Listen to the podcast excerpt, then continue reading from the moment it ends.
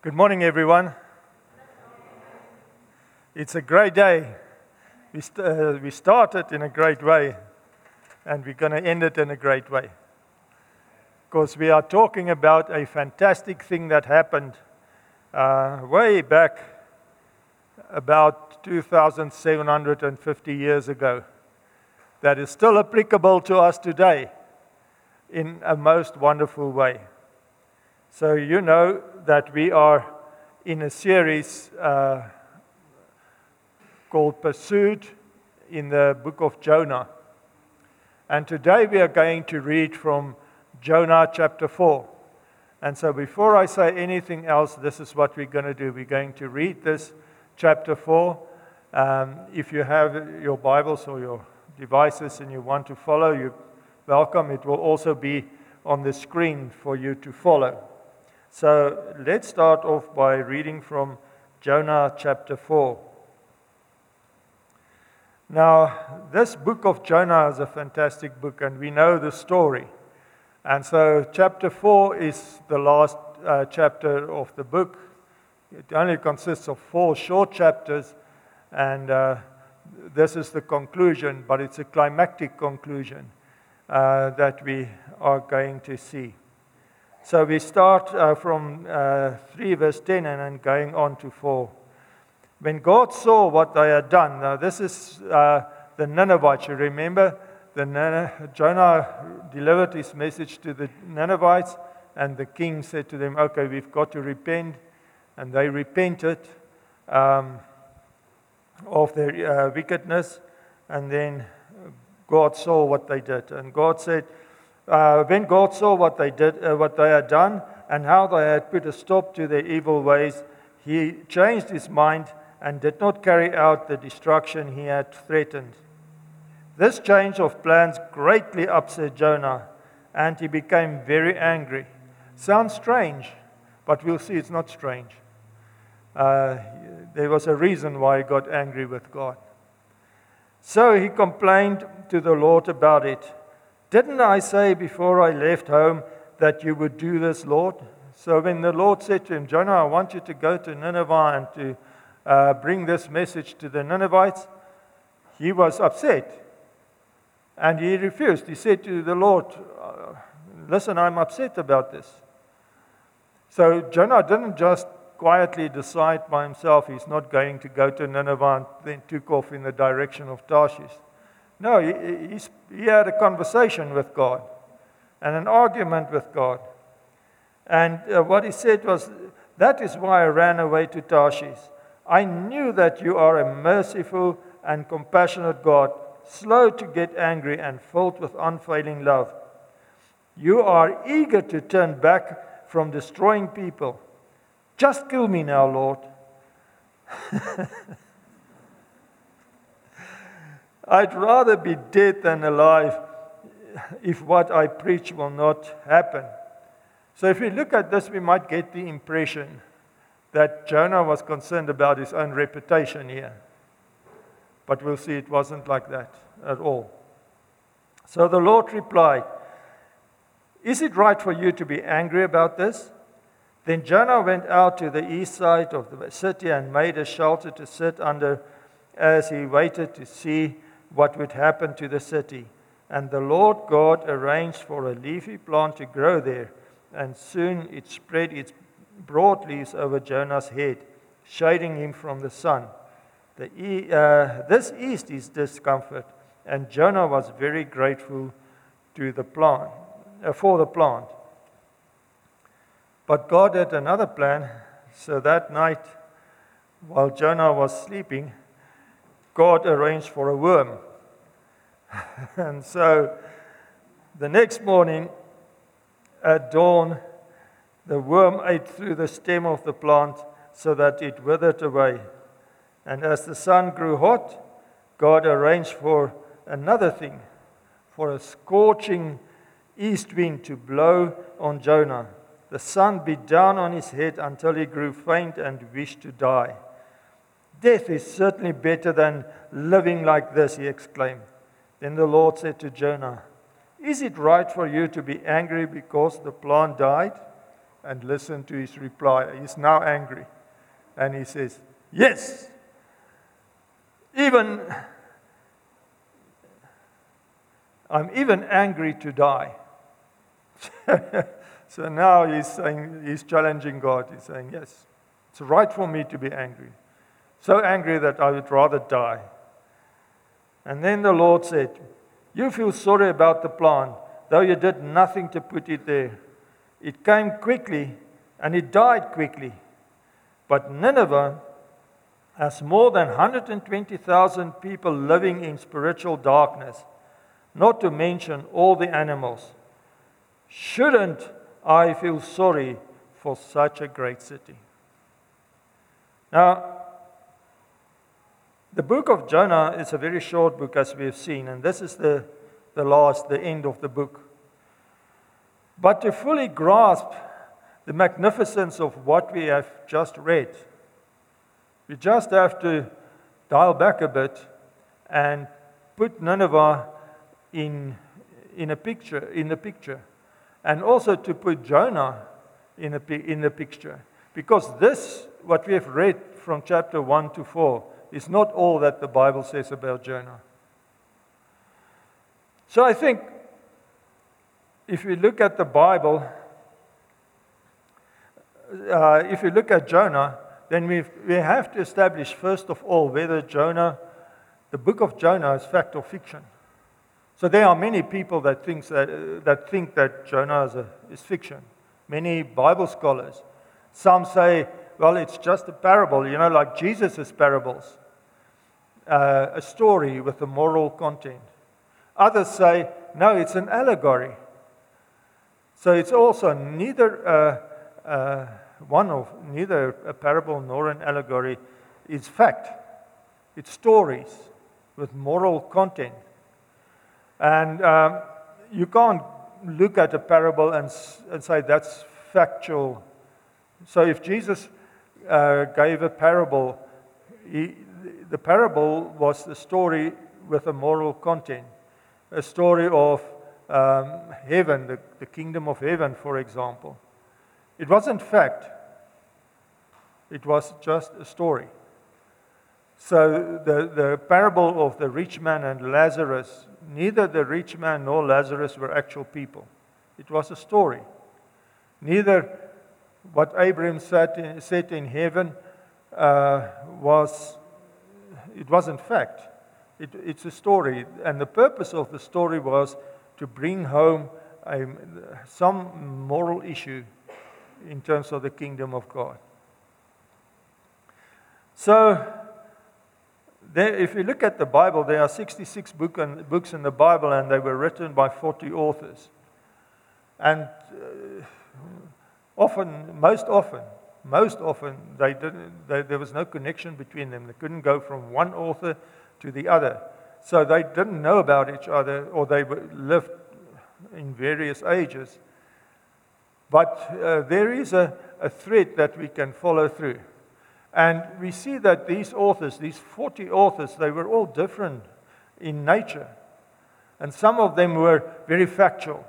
So they would uh, write down facts about what happened. So the author of the books of Kings and uh, Chronicles wrote down history, the history of the kings of Israel. And then you get another guy like David, he wrote songs and poems. So we had poetry. And Solomon wrote wisdom uh, literature. So we have different genres in the Bible, and we can see seven different genres in the Bible. The first is, is history, the historical books. Like I said, those would be books like the Kings, like Kings and Chronicles, and in the New Testament, uh, the Gospels and Acts. Those are historical facts. And we can still today trace it. As, as a matter of fact, as we develop our archaeology and more information came, come from archaeology, we find that more and more there come, uh, evidence is revealed of the history of the Bible. And so we can check the facts when it comes to historical books. And then we have other books, uh, such as the law. This was the books that were given to Moses. Uh, so we see the law in different books, the law of God. And uh, poetry, as I said, and wisdom literature and prophecy. Many of the prophets in the Old Testament and in the New Testament, they make up the, the prophecy genre. And then we have uh, apocalyptic genre. Daniel in the Old Testament and uh, Revelation in the New Testament fall under that genre. And then we have um, the epistles, letters that were written. So mostly we find the epistles in the New Testament. And so, where does uh, uh, Jonah, the book of Jonah, fit into all of these genres? Well, Jonah is not a parable, and we know that because we can check the facts. So we can check, he, uh, he writes, we take it that Jonah wrote the book of Jonah, and he identifies himself and he identifies his father. Those are facts. We know that Nineveh existed, it's a fact. We know that Joppa existed, it's a fact and we know that Tarshish existed. Those are all facts, historical facts, that are mentioned in the book of Jonah. So Jonah is not a parable, it's a factual book. Jonah is also not an allegory. Um, so, an allegory is also symbolic and it's fictional. It's a story, so it's a narrative, but it's uh, symbolic and it mean, its meaning is not expressed uh, explicitly set forth to, um, to identify uh, things in, in, in fact. So, an example of an allegory is when Nathan, the prophet Nathan, went to David. After David committed adultery with Bathsheba, then she uh, became pregnant, and David put, had her husband put on the front lines of the war so that he could uh, most probably die, and which he eventually did in the battle. And uh, then Nathan, the Lord sent Nathan to David to, um, uh, to reprimand him and to tell him that he's not pleased with what David did and that there will be consequences. But Nathan was going to the king, right? So he wasn't going to the king and say to the king, you know, you evil king, and so on. And so he was very clever. He went to the king with an allegory, an allegory which made the king react, so that the king actually pronounced judgment on himself. Do you, you remember the story, right? The story of uh, the, the poor man who had one sheep and the rich man who had many sheep. Um, and uh, so that's the whole story. So it was an allegory. And the, the poor man represented Bathsheba's husband, and the rich man represented the king. And eventually David said, Well, a man, an evil man like that should be killed. And then Nathan said to him, But you, that man. And so uh, this is an allegory, but clearly Jonah is not an allegory. So Jonah is a prophecy, so it will fall in the genre of prophecy, but it also falls in the genre of historical narrative. It's fact. And we can cross check. So if we go to 2 Kings chapter 14, we see a story about Jonah in the time of King Jeroboam II, where he actually goes with a message from the Lord to Jeroboam. And he gives him this message, and it, there it confirms again that Jonah was the prophet, his father was Amittai, and that he lived in a, in a certain town, a town by the name of Gath-hepher, um, uh, which is historical. We can go uh, read the history, we can find it on a historical map. It's there. So Jesus also referred to Jonah in a historical context. And he referred to Jonah twice in the book of uh, the Gospel of Matthew and once in the Gospel of Luke. And when he referred to Jonah, it was in a factual way. It was not in a, uh, in, in a storytelling way or anything like that. It was in a factual way. So they asked him, the, the Pharisees asked him for a sign. They always wanted signs. So, so they asked him for a sign that he comes from God. And he said, I won't give you a sign except the sign of Jonah. And uh, what was this sign of Jonah? So we'll have a look and uh, look at that. Now, this city of Gath Hepher was close to the, uh, the, the town of Nazareth. They were about eight kilometers apart. And so it was in this uh, area of uh, Galilee and close to where Jesus grew up. So Jonah was, although he lived 750 years before Christ, he was known as a prophet from that area. And Jesus, no doubt, grew up with the story of Jonah and how the people told the story of Jonah. So he was convinced that the story of Jonah was a fact and not fiction. So, there on the slide, you can see the red arrows uh, pointing to uh, Gath Hefer and um, to, to Nazareth, and you can see how close they were together.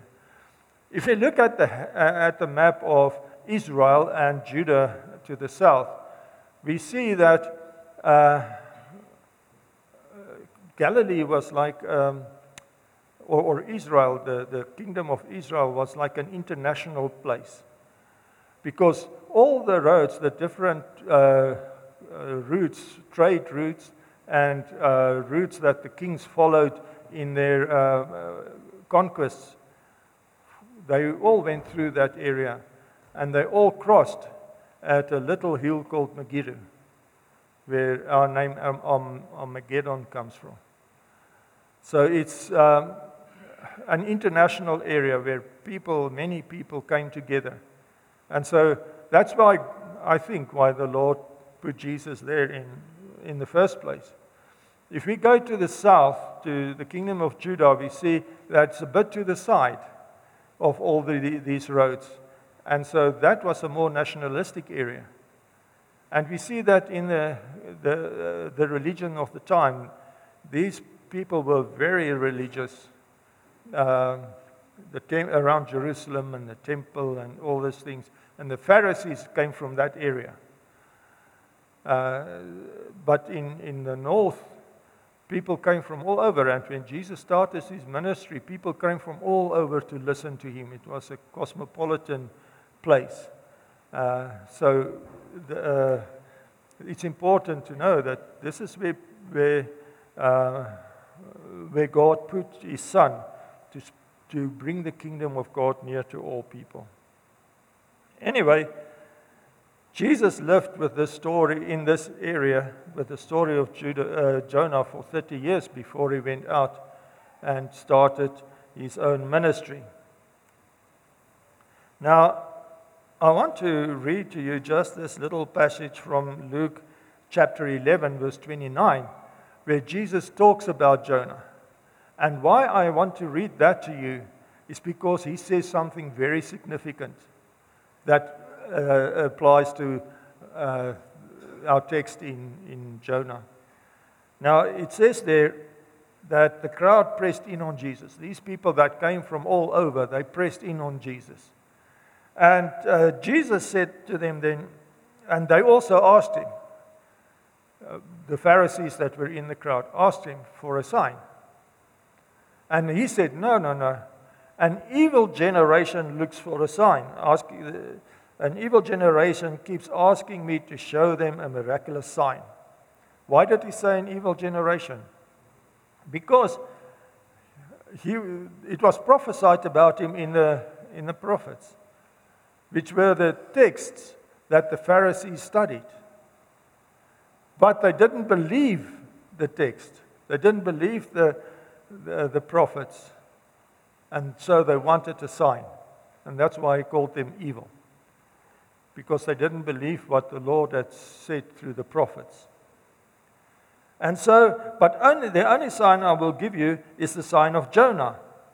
What happened to him was a sign to the people of Nineveh that God had sent him. What happens to the Son of Man will be a sign to these people that he was sent by God. And so here it is. Jesus thinks of Jonah not in the, uh, in the form of a story, but as an actual person. And he said, Jonah was a sign to the people of Nineveh. And a sign points to something, doesn't it? When we go out, there's a sign that says go this way or that way or stop here and don't stop here. There are signs all over the place. And that, those signs point to something. And so Jonah was given us a sign. Here is pointing to something. And Jesus confirms that fact. He was a sign to the Ninevites that pointed to something. Now, the slide that you see behind me is a slide, not that one, that one. Uh, it's a bit uh, faint, but it shows an artist's impression of Nineveh. Nineveh was located on the banks of the Tigris River.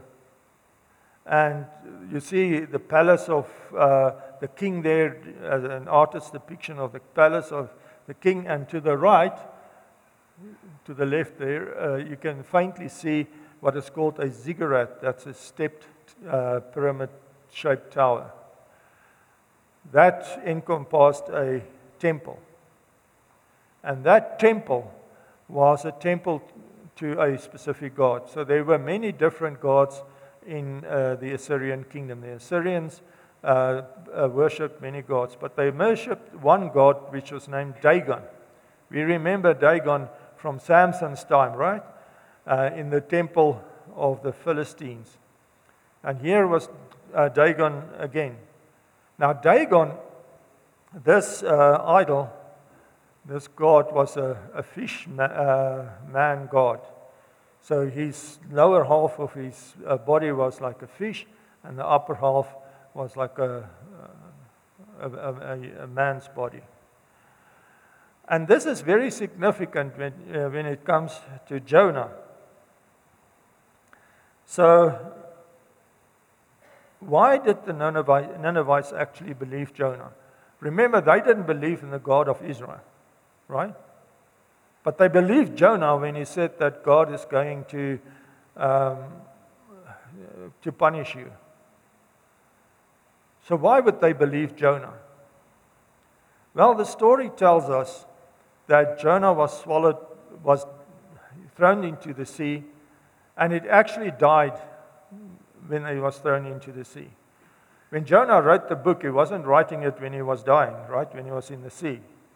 It's a recollection of what he thought, his thoughts while he was dying. People say that sometimes your whole life can flash before you in, in a matter of seconds when you're in a dangerous position. And so Jonah was thrown off a ship in a very big storm, and he went under. He says that he went under. He says that he went down to the bottom of the sea, the roots of the mountains and he was sur- uh, surrounded by seaweeds and so on. And he also says that he went to Sheol. Sheol is the place of the dead. So he was there and he was in the place of the dead. And so the, the fish came that God sent, the fish came and picked him up from the bottom of the sea. And the fish swallowed him.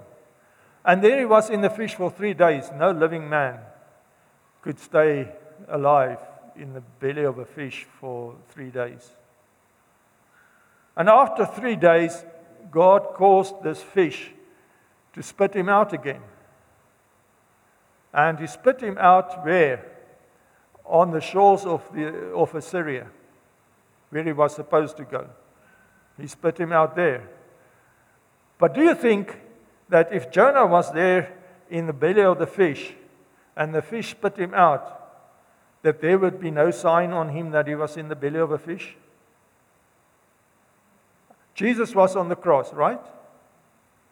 And when he was on the cross, he came down from the cross, he died, they came down, they buried him, and he was resurrected. And he met with his disciples, and this one guy, a guy by the name of Thomas said, No, no, I won't believe that you are uh, Christ unless you can show me the, the, the, the places where the, the wounds, where the nails went and the, the spear went. So show me that, then I will believe. And Jesus showed him. So Jesus had the marks of the cross on him after his resurrection. What happened to him before he died was visible in his body. And so, what happened to, to Jonah after the fish had swallowed him was visible in his body. When he came out and he went to Nineveh, the people obviously asked him, What happened to you? And when he told them that he was swallowed by a fish and spit out by a fish, they immediately made the connection to their God. And so when he said, God sent me, they didn't think about the God of Israel. They didn't know the God of Israel. They weren't interested in the God of Israel because they had conquered Israel so many times that their God was stronger than the God of Israel in their eyes. So they saw him there. Here comes Jonah. He's probably bleached white from the stomach acids.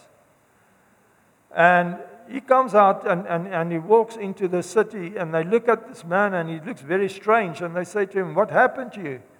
He says, A fish swallowed me and spit me out, and God sent me to you with this message.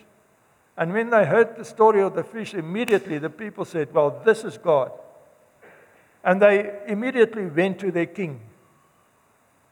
And they said to their king, God said, Here is this guy, his name is Jonah. He was sent from God. God said we must repent. And this king let Jonah come and he looks at Jonah and he says, Let's repent. Truly, God has sent him. Let's repent. What are they repenting of? They are repenting of their evil ways, their wickedness. They're not repenting to accept God as their Savior, the God of Israel as their Savior. They're repenting from their evil ways because that's what God said. You must repent of your evil ways. And that's what they did. So they repented. And when they repented, God said to Jonah, Jonah, I'm not going to kill them. They have repented, so I will have mercy on them. And immediately Jonah was triggered. Why was Jonah triggered? Because something happened in the past. And he has filed that. And when God said to him, He's going to have mercy on the Ninevites, he drew that file. And he said, Look at that. That's exactly what I told you would happen because it happened before. So, what, how did it happen before? Why was Jonah so upset about this? Now, we can say, if we read the text, we can come to the conclusion that Jonah was upset because his reputation was on the line. He goes out there and he sits in the desert and he watches and he wants to see Nineveh destroyed. But Nineveh is not destroyed. That means his message was false, it didn't come true. That means Jonah wasn't a credible prophet. No, Jonah was not at all not in the slightest concerned about his own reputation. If he was, why would he run away? Because everybody would know he's the guy that ran away. So, why was he upset? Was he afraid of the Ninevites? That he didn't want to go to Nineveh? And he was afraid of the Ninevites that they would kill him because they were so evil. We heard before how evil these Ninevites were these Assyrians were? No, he wasn't afraid at all. I mean, listen, guys, he was on a boat in the middle of a storm. And what did he say to the, to the sailors? Throw me overboard. So is he a scared guy? And if, no, I mean, what the Ninevites can, uh, Ninevites can do to him didn't scare him at all if he wasn't all that scared about the sea in a storm. So he wasn't a coward. He didn't run away because he was a coward. Did he, did he run away because he was anti Gentile? He was so Jewish that he was actually anti Gentile. That happened in those times. You know, they, it's like the Pharisees were anti Gentile. You were not allowed to mix with the Gentiles or touch the Gentiles. You know what uh, happened to Peter, right? When he went to the house of Cornelius. And out comes this sheet from heaven with all kinds of animals uh, in it. And God said to him, Eat. And he says, I can't eat all of that because some of those are not allowed. We're not allowed to eat it. And God said, No, what I have purified is pure. You can eat it. And so, and that was like a, a message to him that the, the message can be preached to, to Cornelius because Cornelius was a Gentile. Right? So you see just how anti Gentile they were, the Jews. And was it because of that that he didn't want to go to Nineveh? Well, I don't think so, because if that was the case, then why would he flee, flee, to, Tars, uh, flee to which was in Spain, across on the other side of the Mediterranean Sea? They were Gentiles, they weren't Jews, but he was prepared to go to the Gentiles on that side. He didn't want to go to the Gentiles on this side, but on that side, that's where he wanted to go. So, no, I don't think that any of those theories are, are valid. But why didn't he want, why was he upset with God? And we find the answer in that chapter in, in 1 Kings that I refer to. Jonah was a prophet in the time of Jeroboam II. Jeroboam II was a very evil, a wicked king. And what God did with Jonah was amazing. God said to Jonah, Jonah, you need to go to Jeroboam, the king. And when you go there, you must give him this message I'm going to bless him. I'm going to make him strong. I'm going to make him rich. And I'm going to restore all the territory that his father uh, is, uh, that David, King David had before, which they have lost over time. I'm going to restore all that back to you. And Jonah was upset. And he said, But Lord, how can you bless a wicked king like that? Why would Jonah say that? Jonah was jealous of God's reputation. That, that's a fact. Jonah was so jealous of God's reputation that he didn't want to see evil prevail. He wanted to see evil punished and evil destroyed. These people that were anti God, he wanted to see them destroyed. And so he wanted to see the people in Nineveh destroyed, not for any other reason than for the, his jealousy of God's good name. He can't have mercy on those people because they are wicked. God is a just God and he must exercise justice. That is God's reputation. And he was now jealous for God's reputation. He forgot one thing about God. And this is the amazing thing. So Jonah didn't want to go to, to Nineveh. Can you give, put on the next slide, please?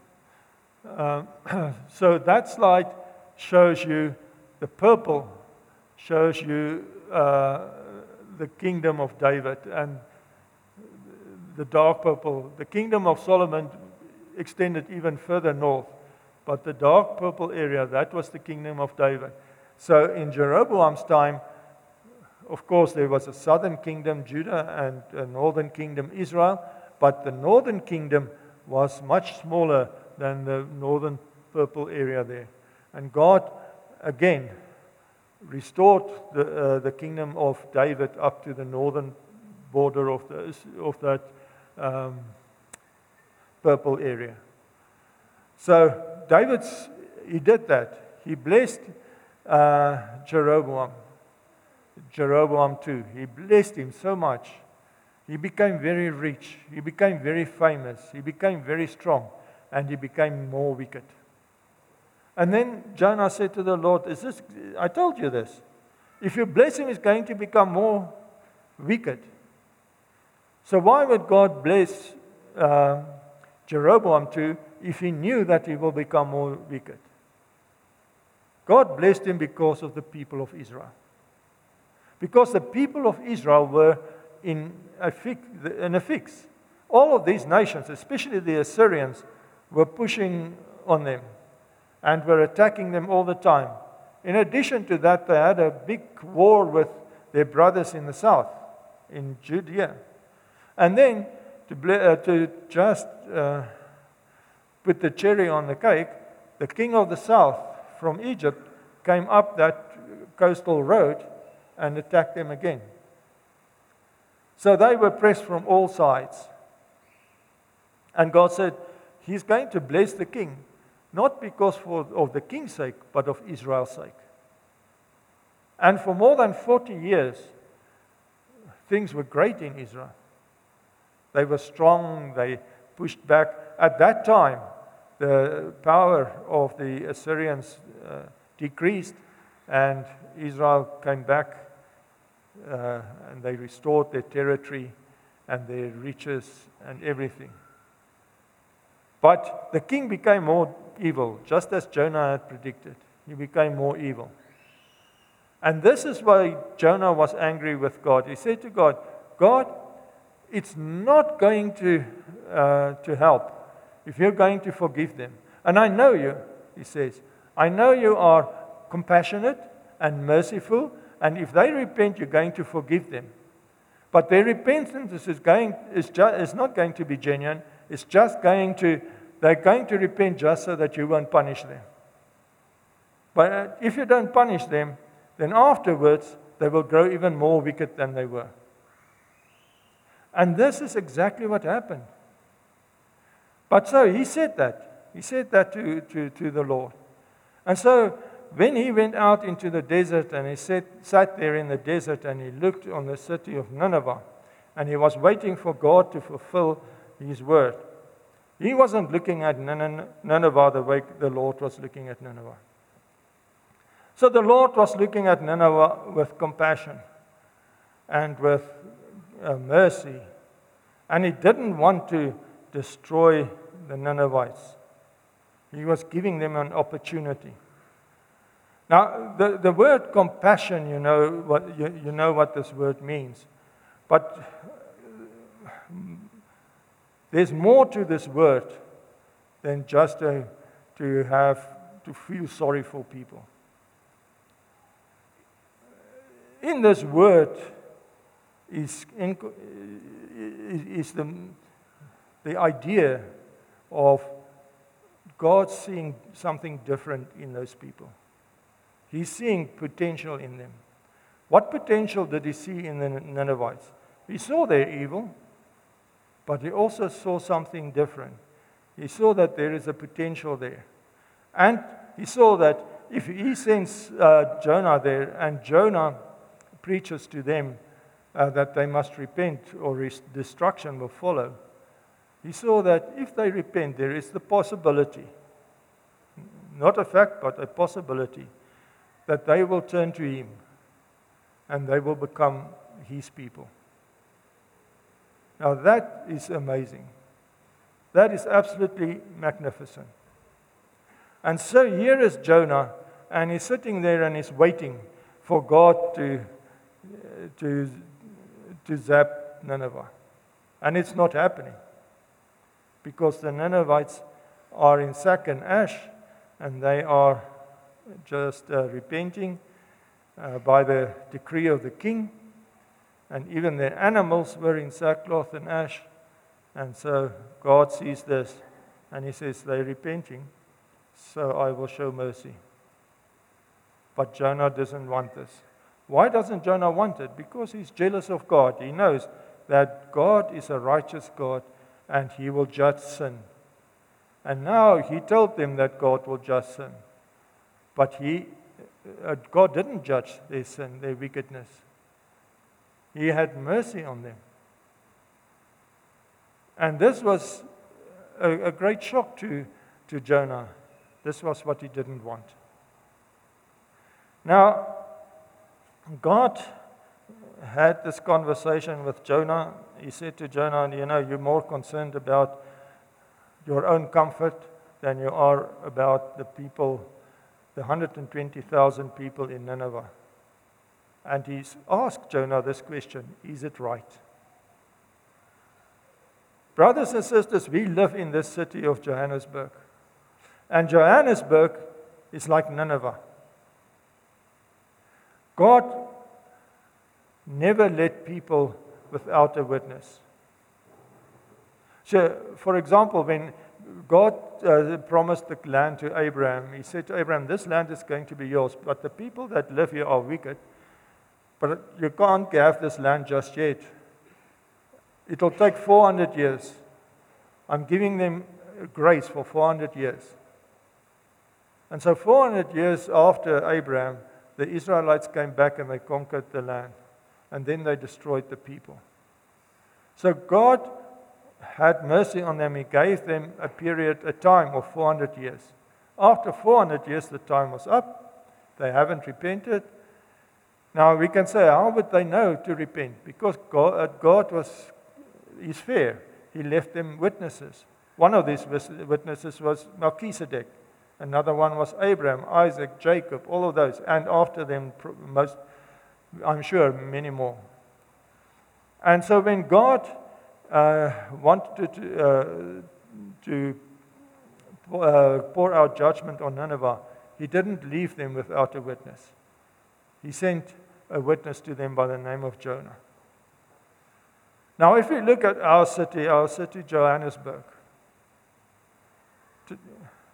we live in the time of grace, in the time of mercy. God has grace on this city still.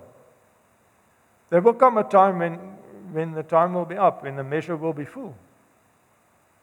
Just like it was for Nineveh, because 150 years after Jonah, God did destroy Nineveh in the time of the prophet Nahum.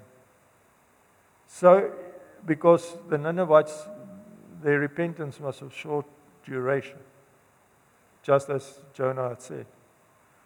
But God looks at uh, uh, Jozi and he sees in Jozi potential. He has compassion, just like he had compassion on the lost people that came to Jesus when he was there in, uh, in, in Israel. God has compassion on Jozi. And like I said, he looks at Jozi, and what does he see when he sees Jozi?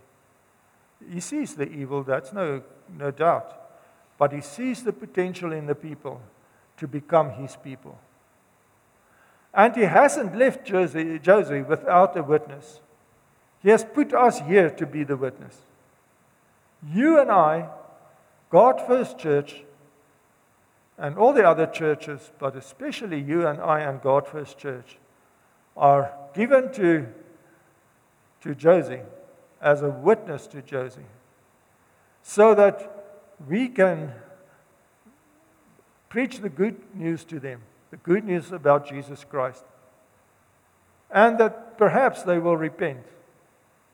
And when they repent, they become God's people. And when that happens, God wins. You see, God is a God that judges evil, but He doesn't want to destroy people just right out. He gives us a chance, He gives us opportunities. Yes, eventually the time runs out.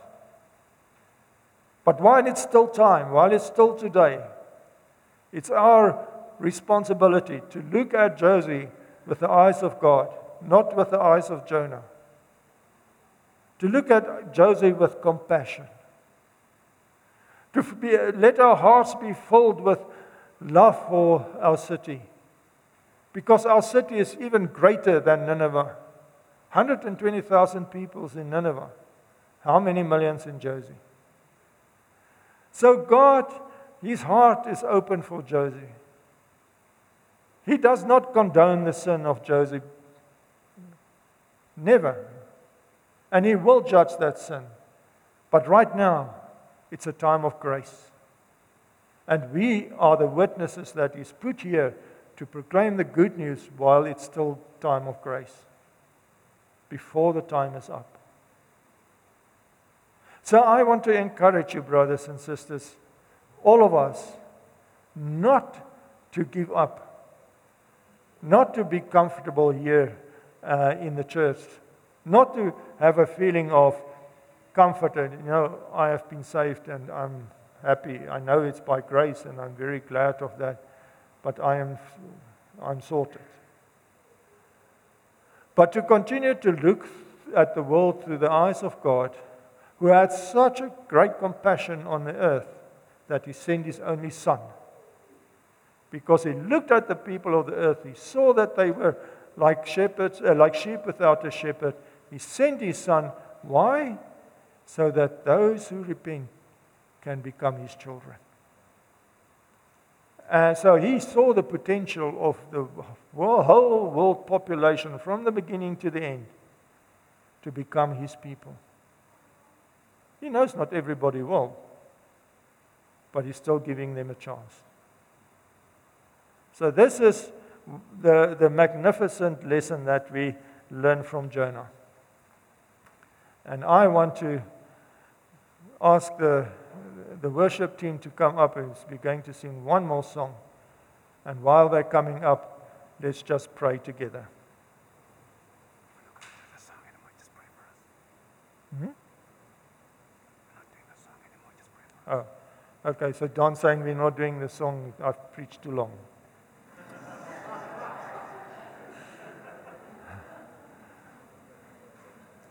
So let's pray.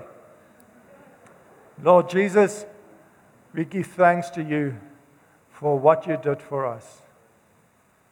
We give thanks to you because you came to us out of compassion for us.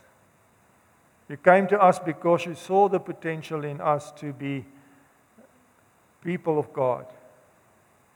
And you made it possible by sacrificing your own love, your own life on the cross.